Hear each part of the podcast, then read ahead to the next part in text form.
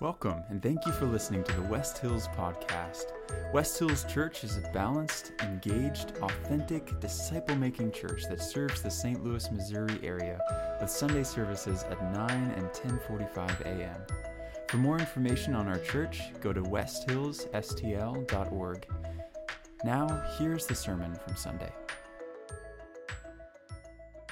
I heard a joke recently um, about a foolish man who got tired of bearing the brunt of all the office jokes. And so he went home one evening and decided to memorize all of the state capitals.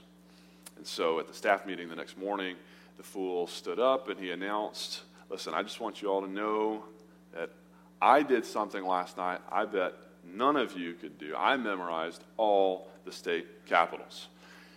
And shocked, one of his uh, coworkers asked him, What's the capital of Missouri? He said, Easy. The fool replied, It's M. that took some of you a little longer than it should have. As Proverbs 18:6 reminds us, a fool's lips walk right into a fight, and a, his mouth invites a beating. Well, this morning, King Solomon wants to help us avoid beatings. Uh, we're in week four of our sermon series in the book of Ecclesiastes, and just like any book of wisdom literature, the ultimate aim here of Ecclesiastes is to help us avoid foolishness, to help us walk in wisdom. Wisdom can be understood biblically as competency at living well. Folly, then, its opposite, is incompetence at right living. Folly is an inability or failure to act as one should. And the Bible does often use this analogy of walking the path of life. Proverbs 19:3 warns a man's folly brings his path to ruin. But Proverbs 15:21 says a man of wisdom walks straight ahead. And so Solomon, our tour guide through Ecclesiastes, wants to help us find that straight and narrow path that Jesus has called us to, the way of wisdom. But before we can, Solomon is going to lead us down just about every other dead end path out there that he has tried taking in his vain uh, pursuit of meaning and joy here under the sun, apart from God, to make sure that we know which paths to avoid. That's his approach.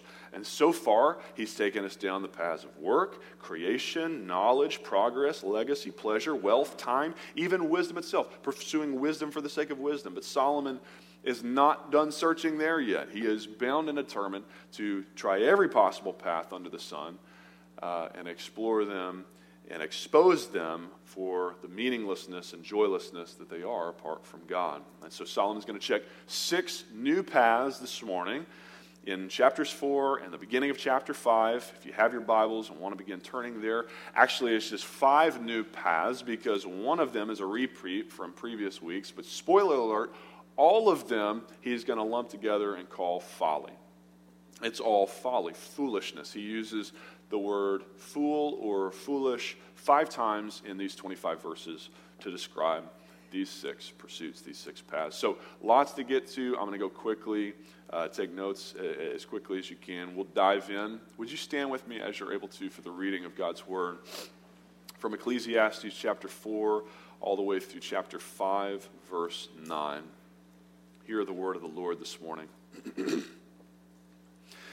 Again, I saw all the oppressions that are done under the sun, and behold, the tears of the oppressed, and they had no one to comfort them. On the side of their oppressors, there was power, and there was no one to comfort them. And I thought, the dead, who are already dead, are more fortunate than the living who are still alive. But better than both is he who has not yet been and has not seen the evil deeds that are done under the sun. And then I saw that all toil and all skill and work come from a man's envy of his neighbor. This also is vanity and striving after wind. The fool folds his hands and eats his own flesh. Better is a handful of quietness than two hands full of toil and striving after wind. Again, I saw vanity under the sun. One person who has no other neither son nor brother. Yet there is no end to all his toil, and his eyes are never satisfied with riches, so that he never even asks, For whom am I toiling and depriving myself of pleasure? This also is vanity and an unhappy business. Two are better than one, because they have a good reward for their toil. For if they fall, one will lift up his fellow. But woe to him who is alone when he falls and has not another to lift him up. Again, if two lie together, they keep warm. But how can one keep warm alone? And though a man might prevail against one who is alone, two will withstand him. A threefold cord is not quickly broken. Better was a poor and wise youth than an old and foolish king who no longer knew how to take advice. For he went from prison to the throne, though in his own kingdom he had been born poor. I saw all the living who move about under the sun, along with that youth who was to stand in the king's place. There was no end of all the people, all of whom he led. Yet those who come later will not rejoice in him. Surely this also is vanity and a striving after the wind. Chapter 5 now. Guard your steps when you go to the house of God. To draw near, to listen, is, to be, is better than to offer the sacrifice of fools, for they do not know that they are doing evil. Be not rash with your mouth, nor let your heart be hasty to utter a word before God, for God is in heaven and you are on earth. Therefore, let your words be few. For a dream comes with much busyness and a fool's voice with many words. When you vow a vow to God, do not delay in paying it, for he has no pleasure in fools. Pay what you vow. It's better that you should not vow than that you should vow and not pay. Let not your mouth lead you into sin, and do not say before the messenger that it was a mistake. Why should God be angry at your voice and destroy the work of your hands? For when dreams increase and words grow many, there is vanity. But God is the one you must fear if you see in a province the oppression of the poor violation of justice and righteousness, do not be amazed at the matter, for the high official is watched by a higher, and there are yet higher ones over them. But this is gain for a land in every way, a king committed to cultivated fields. This is the word of the Lord. Let's pray. Father, we thank you this morning for your word. Now I pray, may the words of my mouth and meditations of our hearts be pleasing in your sight, O Lord, our rock, our Redeemer. I pray in Jesus' name. Amen. You may be seated and you may silence your cell phones, and somebody may go out in the foyer and grab all the teenagers because I'm missing the youth group who's usually up here on the front row, and Pastor Thad's on vacation. Apparently, they're all just skipping church. So if somebody wants to go uh, bring the teens in, that'd be great. Uh, number one, it's folly to trust in propriety. Propriety is rightness or justness. It is folly to trust in fairness, in justice here under the sun in our sinful, fallen world that we live in. As Solomon laments in verses 1 through 3 here, I saw all the oppressions that are done under the sun, and behold, the tears of the oppressed, and they had no one to comfort them. On the side of their oppressors, there was power. Now, some of y'all aren't going to like what I'm about to say, or rather, what Solomon just said. So if you send me angry emails this week, I'm just going to forward them to him. But here it goes critical theory is half right. According to Ecclesiastes 4, the social philosophy known as critical theory, many of you most familiar with critical race theory, a few of you probably know what it actually is, it really gets the story half right. It is right in its diagnosis of our problem here under the sun it just offers us the wrong prescription and response. Here's what I mean critical theory essentially understands all of human history as a struggle between the oppressed and their oppressors. It's a struggle for power. And whoever has more power, bigger army, uh, more money, more advanced technology, tends to use that power to advance their own cause, often at the expense of others who they keep under them so as to keep their power. Now, Solomon is just as clear here as the annals of history are. That's all true. Uh, there really are oppressed and oppressors. And human history is a, the history of power struggle. But the problem with critical theory is its proposed solution to that, namely that all the oppressed just need to band together and rise up and usurp the power. That was Karl Marx's suggestion. Or if you're uh, today a straight white male, part of the, the dominant group, with the power in this country, you're supposed to apologize for your entire existence and then abdicate your power, or gladly take demotion so that others from marginal groups can gain power because critical, pow- critical theory understands social progress as a zero sum game. Now, that part is not the Bible's remedy for the problem. Scripture affirms that actually we all have some power. Yes, some really do have more than others. But to whom much is given, much is expected. And we're all expected to use whatever power we've been given by Jesus, like Jesus did, to help others. See, Jesus didn't apologize for being the most powerful man to ever walk the planet, God in the flesh. Nor did Jesus think that everyone had to be equal. I mean, he called 12 disciples, and all of them were Jewish men. But what Jesus did do was remind those to whom he gave his power how to use it, not to be served, but to serve. Solomon rightly observes here that most people don't live like that. He says, I see a whole lot of oppression here under the sun. Sure, it's great to pursue justice. Psalm 106:3, blessed are they who observe justice, who do righteousness at all times. Isaiah 117, learn to do good, seek justice, correct oppression, bring justice to the fatherless, plead the widow's cause.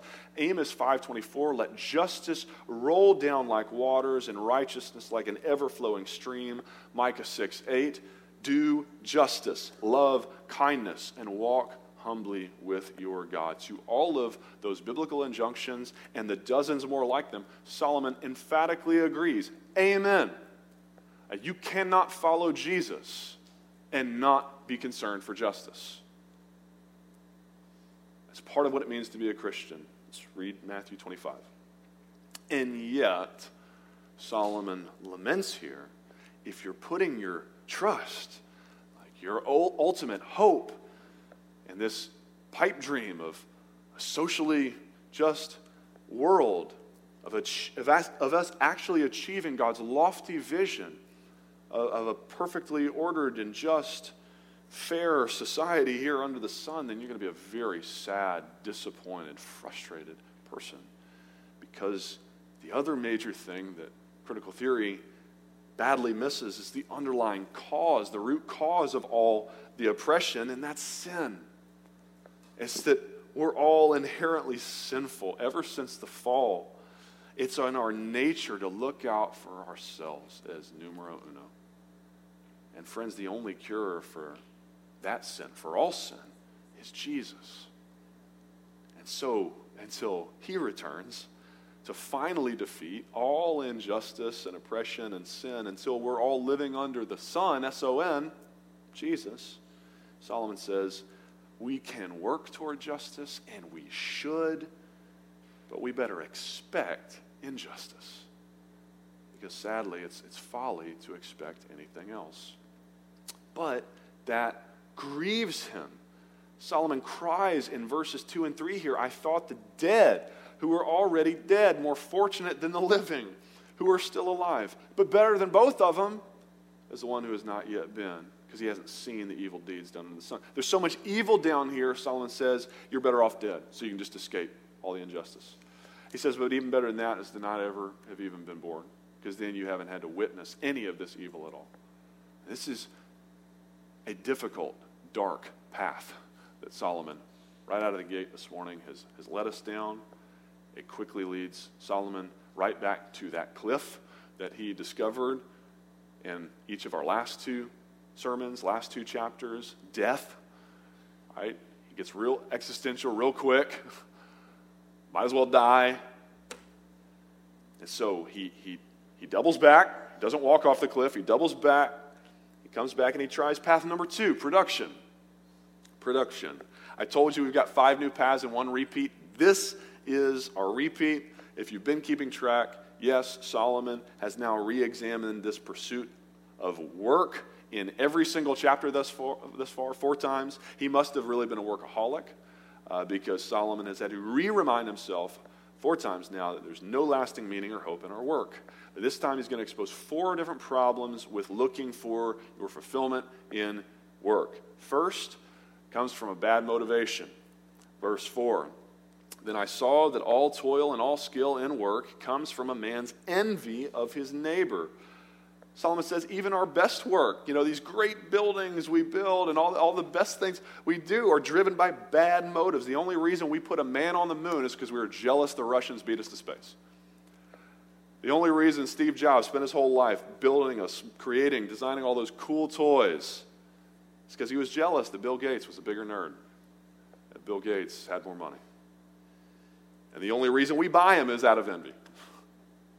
You want to be employee of the month so you can get the promotion and the bonus, so you can afford the 2019 Honda Odyssey so you can keep up with the Joneses. And Solomon says, if you think that's going to satisfy you, you might as well be chasing the wind because there will always be another Jones.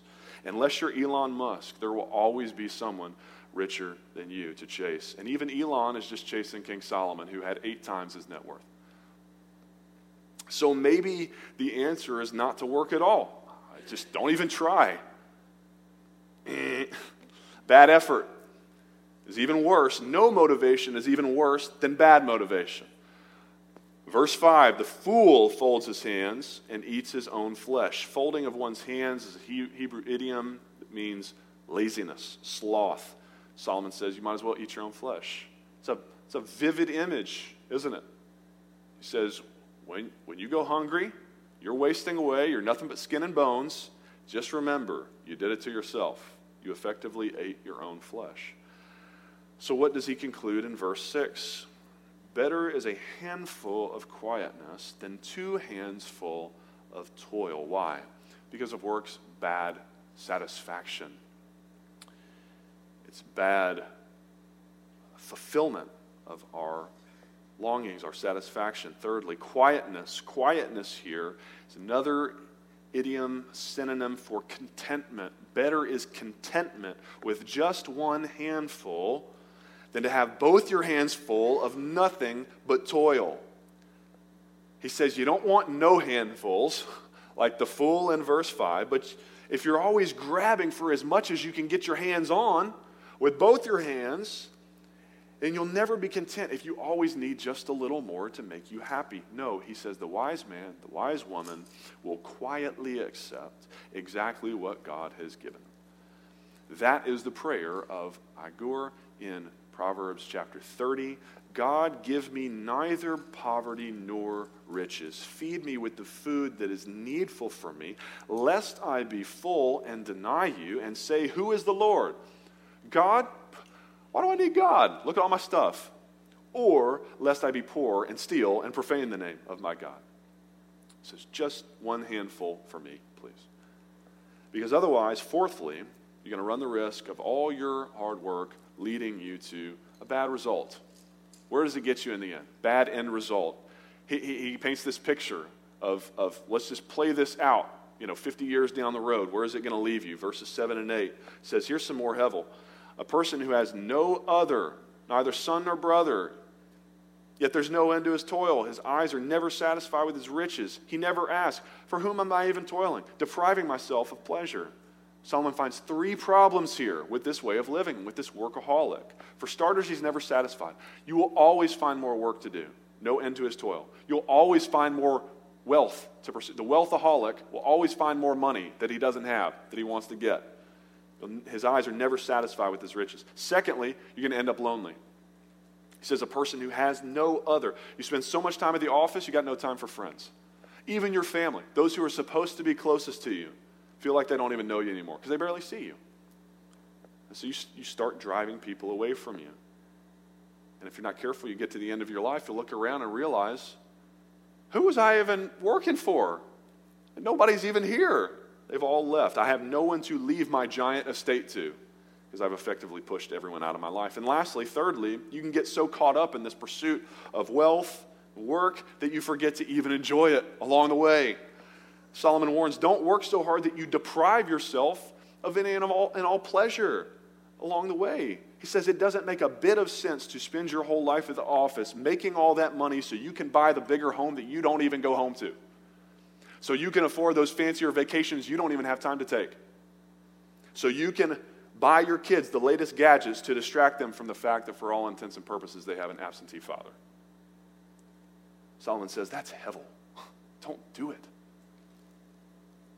Don't do it. If you make an idol of work and wealth, you will turn out a frustrated, lonely, pleasureless Ebenezer Scrooge or a Daniel Plainview from the end of There Will Be Blood. All this money, no one to enjoy it with. And so Solomon sticks with this theme now of relationship. It's a segue to relationship. Verses 9 through 12. Number three, he declares privacy to be folly. Have you noticed this better than theme? First, Solomon said it's better not to be born than to live here under the sun because justice is hevel. Next, he said, better is quietness, contentment than busyness, because work is hevel. And here, in verse 9, he says, two are better than one. That's a common, he's going to say it five times better than. Two are better than one because solitude is hevel.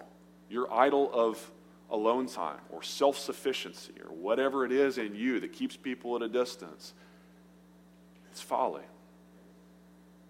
And once again, he's going to give us four reasons why. So listen up, you introverts. Uh, those of you who fantasize about going off the grid and living out in the wilderness somewhere all by yourself, you've seen Into the Wild, haven't you? Spoiler alert, he dies all alone and realizes only after it's too late that happiness is only real when it's shared. It's better to live in relationship for four reasons. So we'll stick with four P's. First, for productivity. He says, to have a good reward for their toil, return on investment. Even if you're a workaholic, you can get twice as much done. Maybe more than that, because synergy, right? The whole is greater than the sum of its parts. Second, he says you've got someone to pick you up when you're down. Verse 10 If they fall, one will lift his fellow up. But woe to him who is alone when he falls and has not another to lift him up. Now, you can take that literally, physically. Maybe you remember the Life Alert commercials. Help! I've fallen and I can't get up, right? That's when you know it's time to put grandma in the home. Don't make her wait half an hour or an hour on Life Alert. She needs a roommate. She needs a nurse. She needs someone to pick her up. It's true emotionally, too. I used to coach tennis high school tennis, and it always drove me crazy when I had to play one of my stronger players on my team at doubles.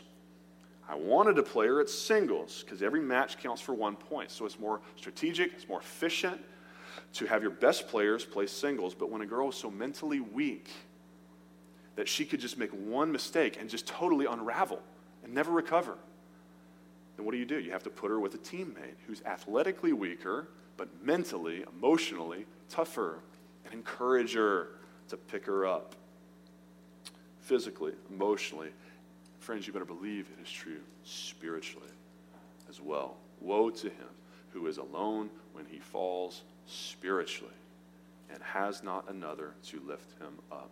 There's no such thing as lone wolf Christianity, it's a team sport. The Christian faith is a team sport.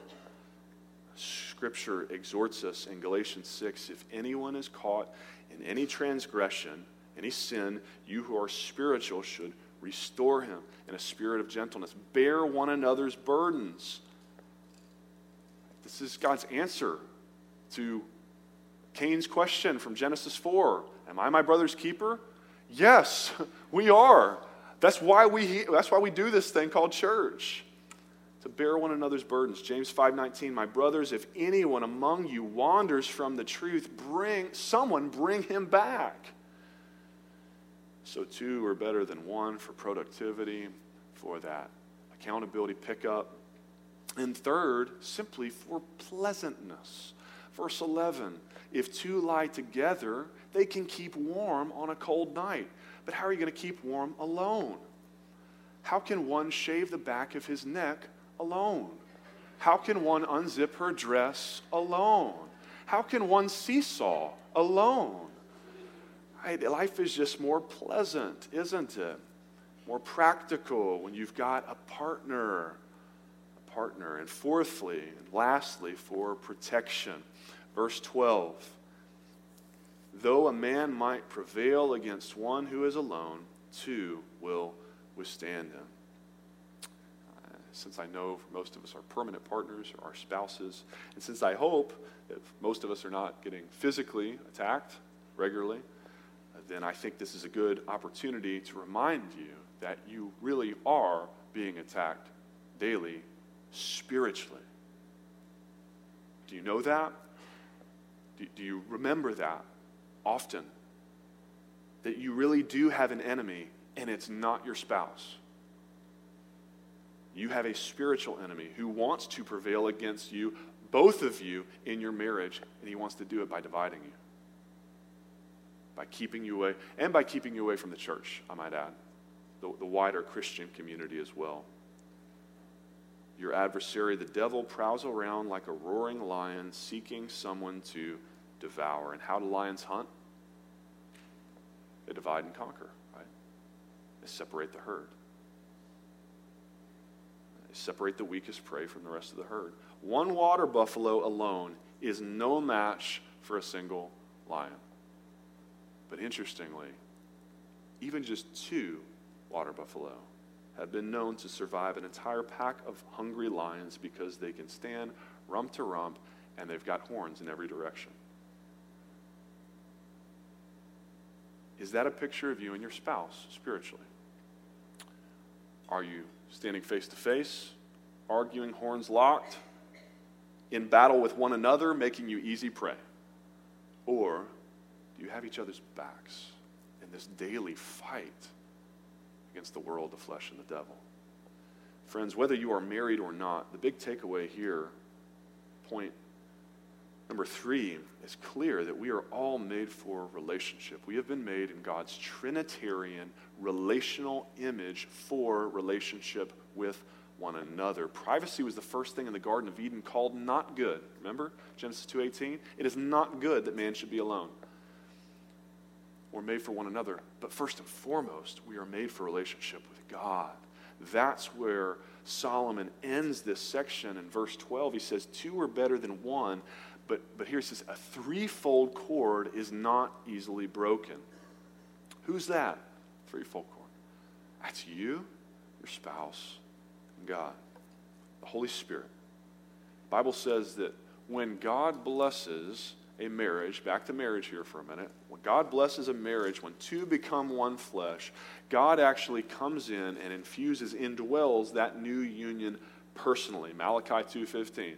Did God not make them one to become one flesh with a portion of his spirit in their union? And God is with you in your marriage. And a threefold cord is not quickly broken. That's true for those of you who aren't married as well. The, the wider your, your circle of community, accountability, people to, to keep you on the straight and narrow, pick you up when you're down, the better threefold cord. Synergy, even exponentially stronger than twofold. Number four, folly number four. You're going to get a three for one special this, this time. Uh, it is folly to trust in personal experience, in power, and in popularity. Add a blank in your bulletin to trust in popularity. Verses 13 through 16 here are somewhat enigmatic. Lots of different interpretations. Some view this rags to riches, riches story as an, an illusion back to the life of Solomon's father, King David, who was a poor young shepherd turned king. Others note this reference to prison in verse 14 and make a connection instead to Joseph's story. I think it's probably just a parable that Solomon invents to illustrate the folly of all three of these pursuits at once. Uh, you know, age, experience, maturity, wisdom, uh, power, influence, popularity, fame, reputation, whatever synonyms you want for those three things. He starts in verse 13 with his, again, now common refrain better. He sticks with a better thing. He says, Better the poor but wise youth than the old and foolish king who no longer takes advice. So, typically in the Bible and in life, uh, old age is commensurate with wisdom, but not always, and not here. And here, the old king ignores the wisdom of Proverbs 12 15, that the way of a fool is right in his own eyes, but a wise man knows to listen to advice. So, Solomon says, better to be poor and young with wisdom than to be rich and old with folly. But then there's a twist ending to the story, because we read on in verse 14 the young man's wisdom takes him out of prison all the way up to the throne. Look, verse 14, he, he eventually deposes the foolish old king. He's going to reign in his place instead. That's how far wisdom can get you. But then look at verse 16. It says, There's no end of all the people that this wise young king now ruled over. Yea, and yet those who come later will not rejoice in it. In fact, Solomon's already told us in chapter 1, they won't even remember him. There's no remembrance of things in former times. So Solomon concludes this too is Hevel. Living for popularity is just as empty as living for power, and ultimately, just as li- empty as living for wisdom itself. Because even the wise king is going to die, and you can't take your wisdom with you when you go. So, where do we turn when we long for justice but find nothing but oppression? when we toil all day long, but we're left joyless. When we're sick of people, you can't live with them, but you can't live without them. When you, when you desire age, influence, popularity, power, fame, and, and, and you get it like Solomon did, and all of it leaves you feeling empty, where do you turn? You turn to religion.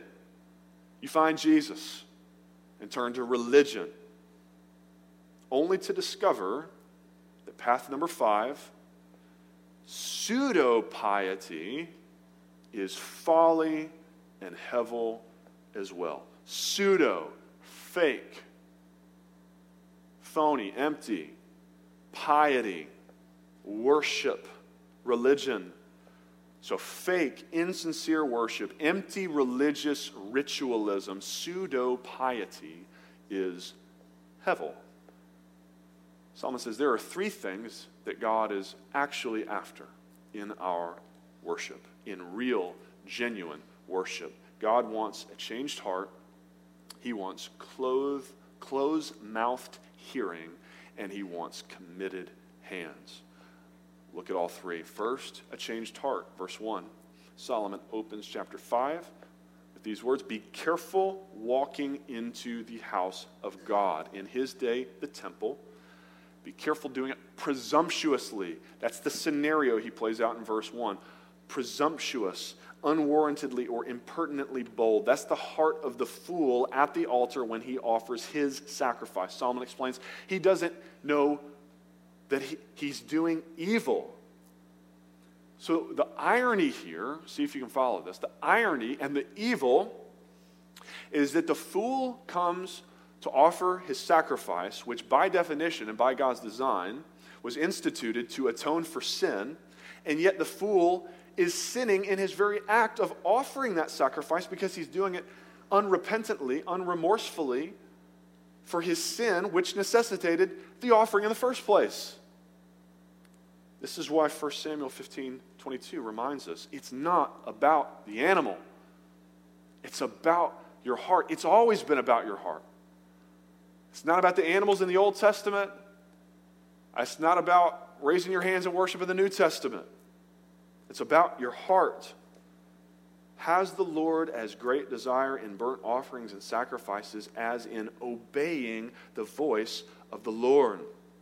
Behold, to obey is better than sacrifice, and to listen better than the fat of rams or Hosea 6 6. For I desire steadfast love and not sacrifice, the knowledge of God rather than burnt offerings, God says. He says, if your heart was in the right place, you wouldn't need the sacrifice to begin with. He says, and the whole point of the sacrifice is to get your heart back to the right place. Otherwise, you're just killing poor innocent animals for nothing.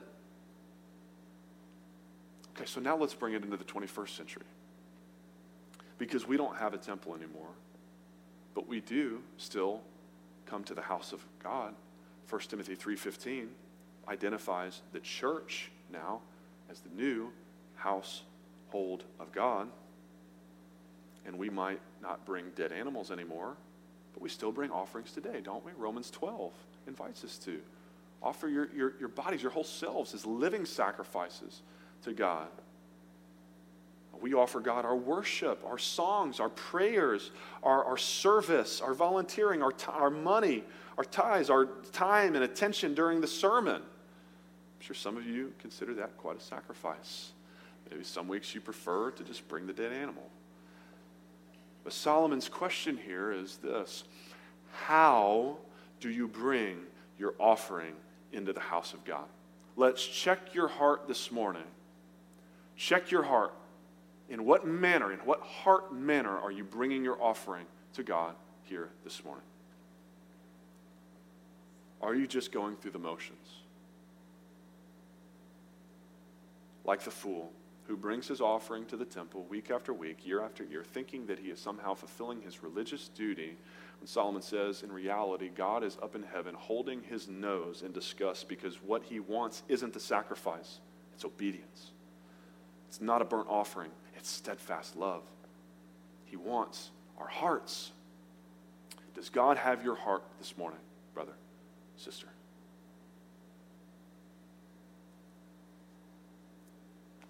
You roll in halfway through the opening worship set, just in time to spend the call to confession looking for a seat, and then you half heartedly lip sync along to the hymn of assurance because I'm just not really an expressive worshiper. And then you doze off during the sermon because you stayed up late last night binge watching Netflix. And then you just get downright frustrated by the closing prayer. Is this guy ever going to shut up and let us go to lunch? And then you rush through the Lord's Supper, you check your watch through the closing song, and you check the game's kickoff time during announcements, and you skip the fellowship time after the service altogether. If more than half of those nine marks just described you, then it's probably a safe bet that your heart is not in your worship. That God does not have your heart this morning. In fact, it's not really worship at all, it's just pseudo piety, it's faux religiosity. Solomon says, You would be better off staying at home. He says, Guard your steps before you come to the house of God. Because God wants a changed heart. Secondly, he wants closed mouthed hearing. Solomon says, If you do draw near, it is better to listen than to speak. Be not rash with your mouth, nor let your heart be hasty to utter a word before God, for God is in heaven and you are just on earth. Therefore, let your words be few.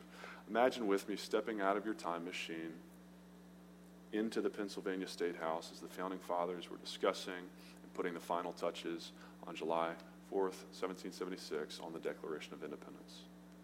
Or imagine stepping out of your time machine onto the charred battlefield at Gettysburg, right as President Lincoln is opening his famous address.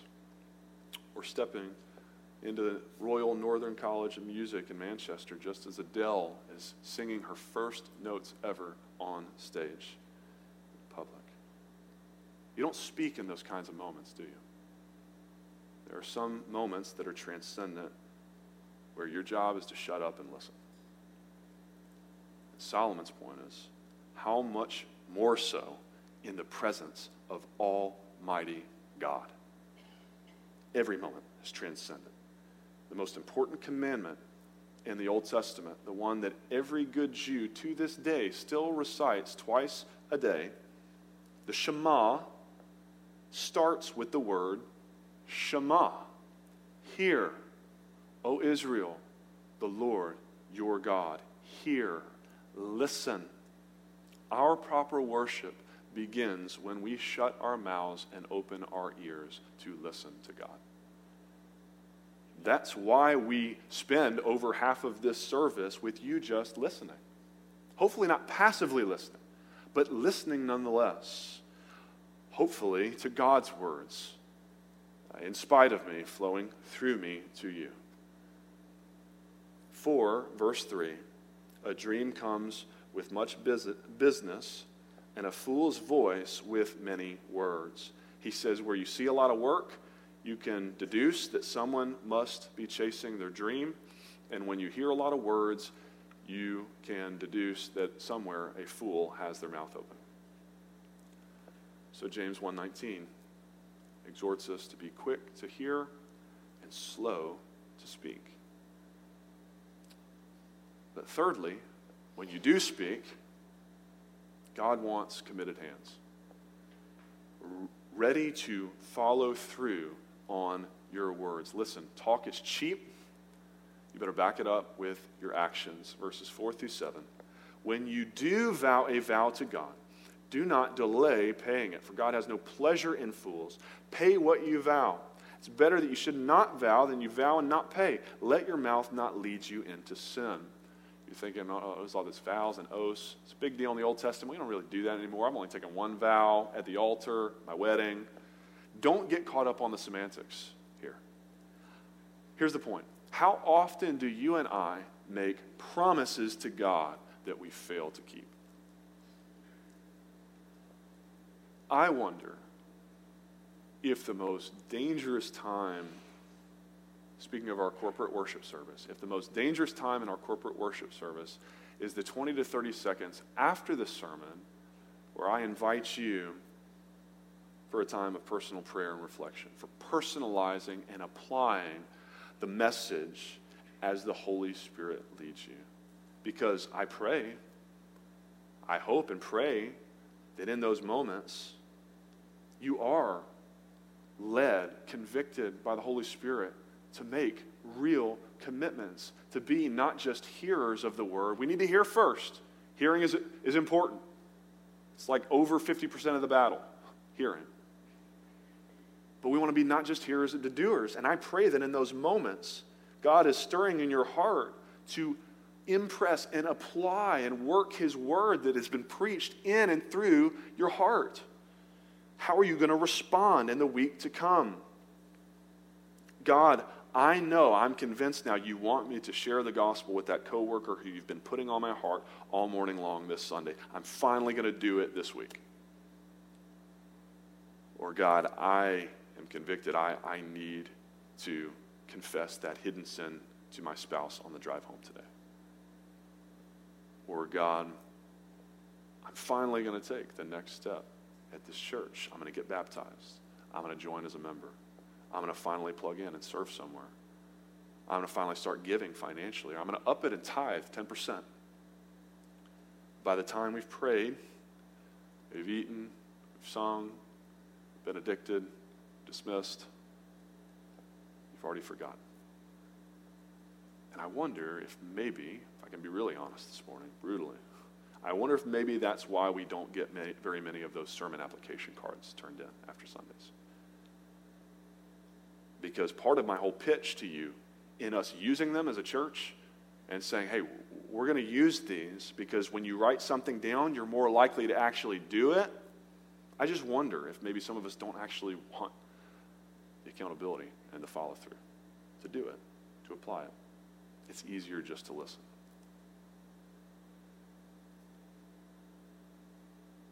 Has, have I touched a nerve yet? Have I offended you? Solomon touched a nerve?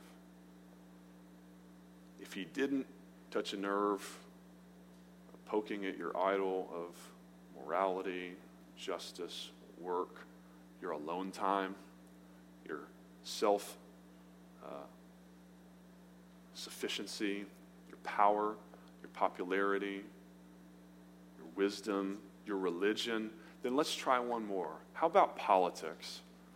Let's just go out with a bang this morning. I think you'll all be relieved to know that I didn't save a lot of time for this one on purpose. In short, Solomon observes that some people's desire for justice leads them to trust in the government to fight injustice. No one's laughing yet. And to those people, Solomon replies, Seriously? The politicians? He says government bureaucracy is the reason for injustice. Verse 8 Don't be surprised when you see the poor oppressed, when you see justice violated, because the high official is watched by a higher one, and there are yet higher ones over them, too. The Hebrew verb here for watched does not suggest, imply accountability, quite the opposite. The idea here is that every politician has someone above them who is looking out for them, who has got their back, who's covering for them and covering up for them. Solomon is talking about the old boys network that is politics. He says, Friends, if you are so desperate that you're putting your, your hope and your trust in the government and the politicians, oh, talk about a Hail Mary. I mean, you are grasping at straws indeed. This, this is folly to trust in them. And so Solomon ends with this sort of cryptic verse 9. But this is gain for a land in every way, a king committed to cultivated fields. When the Israelites demanded a king in the Old Testament, just like all the other nations, God warned them that any human was going to be sinful, was going to exploit them, was going to tax them, was going to take from them, from their fields. Whereas back in Deuteronomy 28, when God had made his covenant and, and, and offered to be their king, if they would just obey him. What did God offer them, promise them? He promised to give to them, to bless your fields, to prosper you, to cultivate your fields for you. But they rejected God as their king. And so I think this is Solomon, who himself had, of course, worn the mantle of the king, and he's now getting ready to pass the torch on to his deadbeat son, Rehoboam, who within a couple years is going to completely run the kingdom straight into the ground. And Solomon is reflecting here at the end of his life as a king, with all the ups and downs, and he thinks, you know, it sure would be nice to get back to God's kingship, wouldn't it? To a, to a king committed to cultivating our fields for us if we would just obey him. A king who wants to bless us, a king who works not for his own good, what can I get from the people, but for our good, how can I bless the people? That kind of king, a godly, a God king. Friends, you need to know that you have just such a king this morning. A king who, uh, who is ready to offer you this morning so much better than some crops so much better than health, wealth, and happiness and whatever they're selling and half the churches out there. You have a king who is offering you eternal life. His name is Jesus. He is the King of kings and the Lord of lords. And it is not folly to trust in him. It's folly to trust in justice and fairness in your job, your work, your self sufficiency, your alone time, and your life experience and wisdom, your power and influence, your popularity reputation, in your religiosity, your empty ritualism. It's folly to trust in your politician of choice. I don't care what party you're from, but it is not folly to trust in Jesus. He alone can fill the God shaped void in your heart because He alone was God in the flesh and He died for your sins, to make a way to reconcile you to your perfect heavenly Father. Trust in Jesus this morning, your King, and you will be saved.